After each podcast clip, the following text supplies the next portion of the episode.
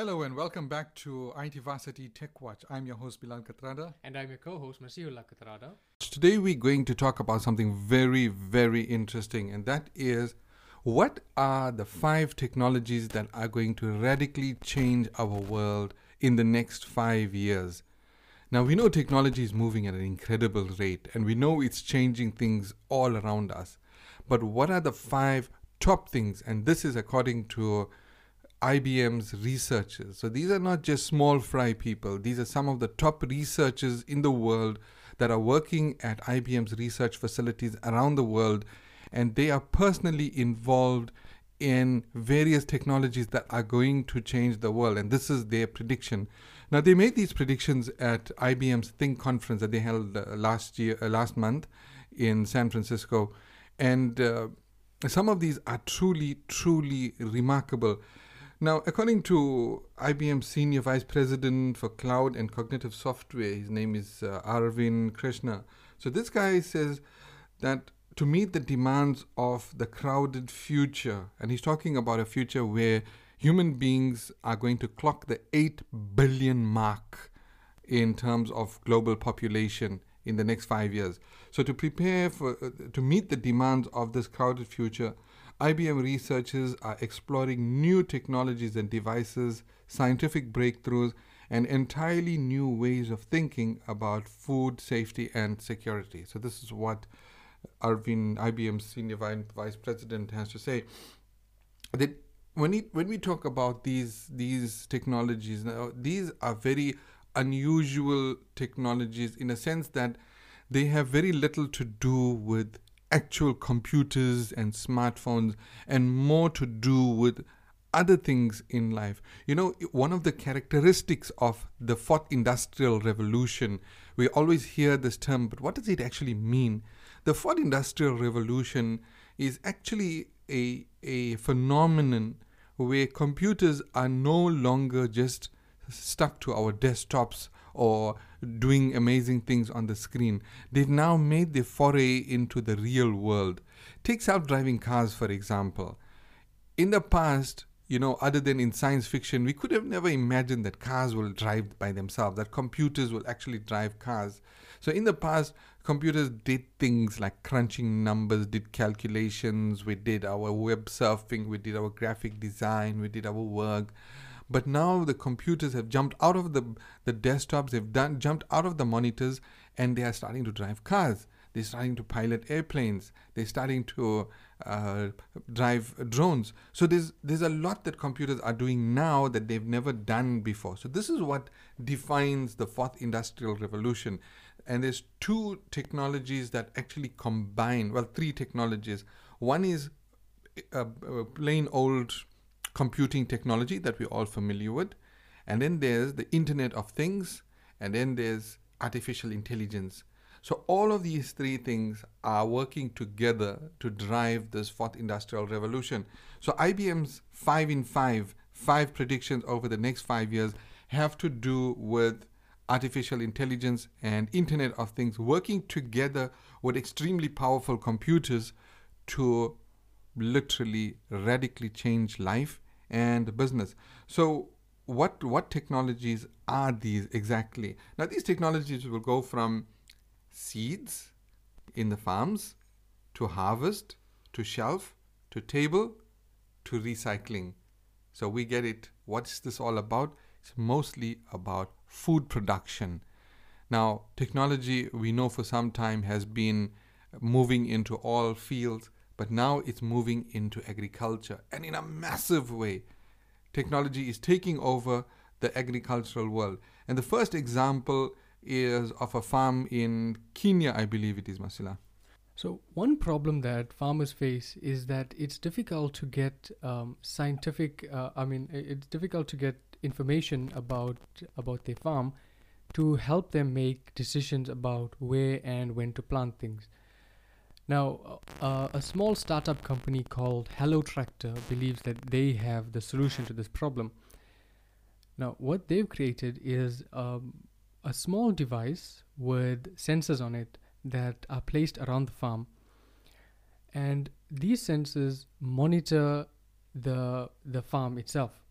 they gather information like weather patterns, uh, dimensions, elevations, and it uploads all of this information to a blockchain. Now, farmers can use this information to to determine what's the best place to plant, um, uh, which parts of the farm, for example, are, are getting the most uh, the most uh, sunlight or, or, water or things like that. Then on a separate device, they uh, a separate device will actually monitor the soil itself. So what you do is the the farmer will place a small piece of soil uh, on this device and it will tell him about the minerals in the soil it'll tell him about the water and again all of this information will be uploaded to a blockchain so the combination of this data from the from the tractors and the soil samples right that's going to go towards a what they call a digital twin of the farm. So basically there'll be a reconstruction of that farm on a supercomputer, and farmers will be able to uh, look at that model of their farms, and that model will use artificial intelligence to tell the farms uh, tell the farmers exactly what is going on in their farms and when is the best time to plant what's the best pattern. I mean these are things that that most people don't even know about that uh, that are necessary on farms now in doing all of this what exactly is going to happen is that, or what is already happening is that the, this technology is optimizing land usage. And by optimizing land usage, it's increasing food production quite a bit. So there's a lot of production happening, uh, additional production happening, and these farmers are seeing better yields because now they're making informed decisions thanks to this uh, technology. Now, it's just a matter of time before this rather it's kind of experimental right now but it'll be quite some time or a short time before it becomes global and what we're going to have is a, a representation of the world's farms exactly where they are in terms of their productivity their capability what does the water table look like under the farm? What's the the nutrient content of the of the soil? What is the the water content of the soil itself? What's the climate like? What's the humidity level? Then we're going to have small scientists who who are now given the ability of giant farms to make scientific uh, decisions about their farms and this is going to be phenomenal because just as we thought you know we've reached the pinnacle of agriculture we're now going to go even beyond and we're going to boost production even more and this is really amazing because all through the, the, the past century, people were concerned about food production. You know, when the world's population was sitting at 1 billion and then 2 billion, people were wondering what's going to happen to the world's population? How are people going to actually Uh, uh, survive? How is the world going to produce enough food for so many people? And yet, the population grew multifold. It grew to 4 and 5, and now it's coming to 8 billion. And people are still wondering but we're seeing that with the scientific progress, the productivity is increasing. But then, you know, there's another problem. As productivity increases, we're facing another problem, which is a huge problem, and that is a large portion of the food that we produce goes to waste. And that is the real disaster. According to uh, IBM's researchers, almost half of all the food produced in the world by the world's farms actually goes to waste. Tell us about that, Masula. The, the reason that the, this food goes to waste is that we don't have a proper supply chain. So it's he describes it as chaotic, that um, food just leaves the farm and it gets to areas, and if it doesn't get sold, it just goes bad. It's it's basically too much food that's being delivered to some areas while other other areas that need it uh, are not getting food and this also costs millions of, of dollars. So what they predict or, or what they want to do is have internet of things devices that will track movements of food along the entire supply, supply chain and this device will will gather information like uh, the temperature how ripe the fruits are and uh, well, how close they are to spoiling. Again, this data will all be uploaded to a database or a blockchain, and using the using this data, we will be able to make very accurate decisions on where and when to deliver food. So what's happening basically is that, if I understand this right, it's that this system over the next five years will will map exactly where food is being delivered, and because there are sensors on the fruit, on the fresh produce boxes, so it will tell us where the food is actually being purchased and consumed and where it's being wasted. I mean, we see that all the time. You go to one supermarket and you see there's a pile of fruits and veggies and uh, there's no one buying it. And then you go to another place and you find that there's there's a shortage. Now this is happening even surprisingly in the most advanced countries. I mean, if you look at uh, the food wastage in, in the United States, it's, it's quite high.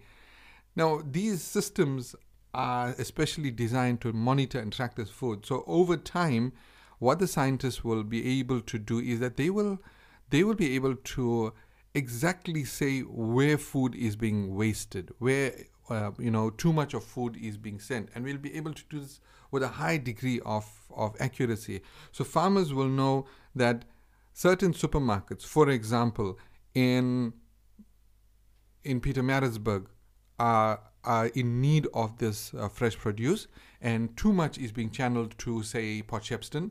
So what they're going to do is they're going to reduce the the uh, the shipments to Port Shepstone and forward it to Pietermaritzburg. And in this way, food will be distributed more accurately to places that they that it's needed the most, and then wastage will be brought to a minimum. Now, this is amazing technology. It actually uses a combination of Internet of Things and artificial intelligence, and one more technology, which is the blockchain. Now, what's going to happen is from the moment the, the, the plants are cultivated, they're going to go into these little, you know, the packaging that uh, we, we normally see fruits and veggies in. And each of those boxes is going to have a sensor. And these sensors are ultra sensitive and super advanced. And they're going to be able to sense the temperature, the, the the status of the of the fruits, what state, as Masila explained, what state it's, it is in terms of ripeness or going beyond ripe and about to spoil, and this sensor will continuously monitor this, and it will it will uh, uh communicate to a supercomputer. So all of these sensors on all of these all of these uh, boxes will communicate to a single supercomputer that uses artificial intelligence to understand the movement of this uh, of this fresh produce through the supply chain. So from farm to warehouse to trucks to uh, on the road to supermarkets and wholesale every single step of the way is going to be uh, monitored. And all of this information will be fed back and stored in a massive database which is a blockchain uh, database. And that information is going to be monitored. So the first couple of years, they're just going to monitor. They're not going to make any radical changes. They're just going to monitor the movement of food and they're going to identify where exactly the wastage is taking place. And from there, they're going to, once they've established patterns, they're going to uh, make uh, n- new predictions now about where the food should actually be distributed. This is phenomenal technology. This is amazing technology. I mean, if you think about uh, what what the researchers at IBM are saying, almost half the food goes to waste. Now, imagine how this is going to impact the global economies, how it's going to impact world hunger, for example. On one hand, we got the Hello Tractor technology, which is boosting productivity on smaller farms. That means small farms are now going to be working together as if they are giant farms. And this is something definitely needed in, in countries like South Africa, where we've got lots and lots of small farmers. They'll be working together, they'll be able to make scientific decisions about their farms and grow much more food than they ever did before. So we're going to have highly optimized uh, agricultural uh, production and now from there, we, we're going to uh, totally avoid food wastage because from the farm to the table, we have to make sure that none of this food is wasted or very little of this food is wasted. And that's where Internet of Things and artificial intelligence technology is going to come in once again and it's going to monitor this food and make sure there's no wastage.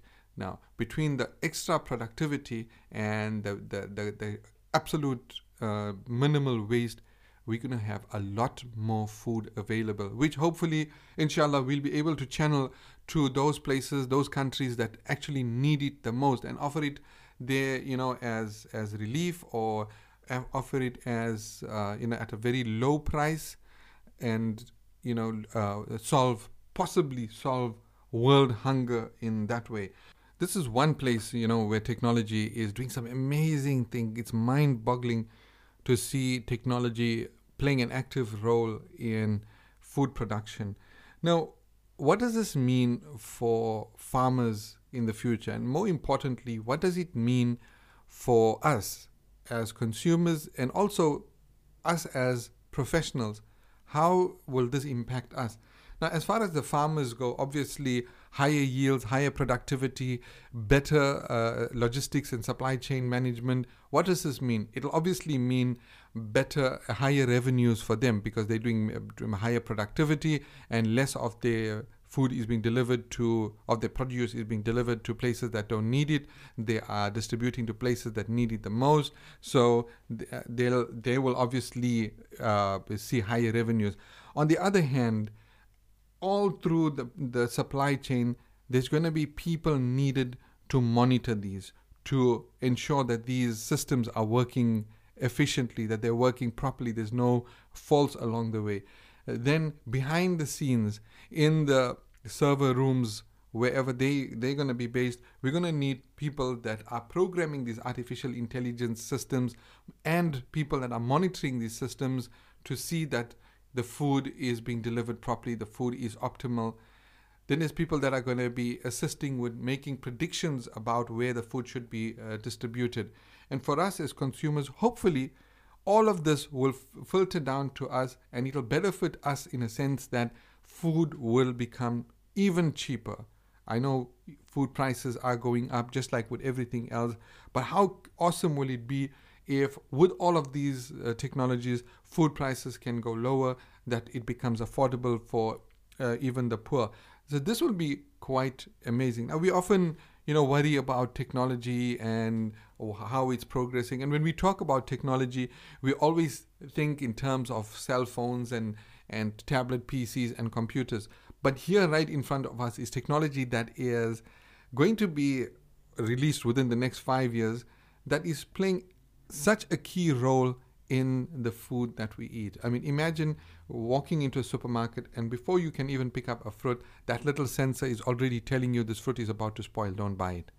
Or this um, vegetable is has, has passed its its sell by date. You shouldn't buy this. It's not fit for human consumption.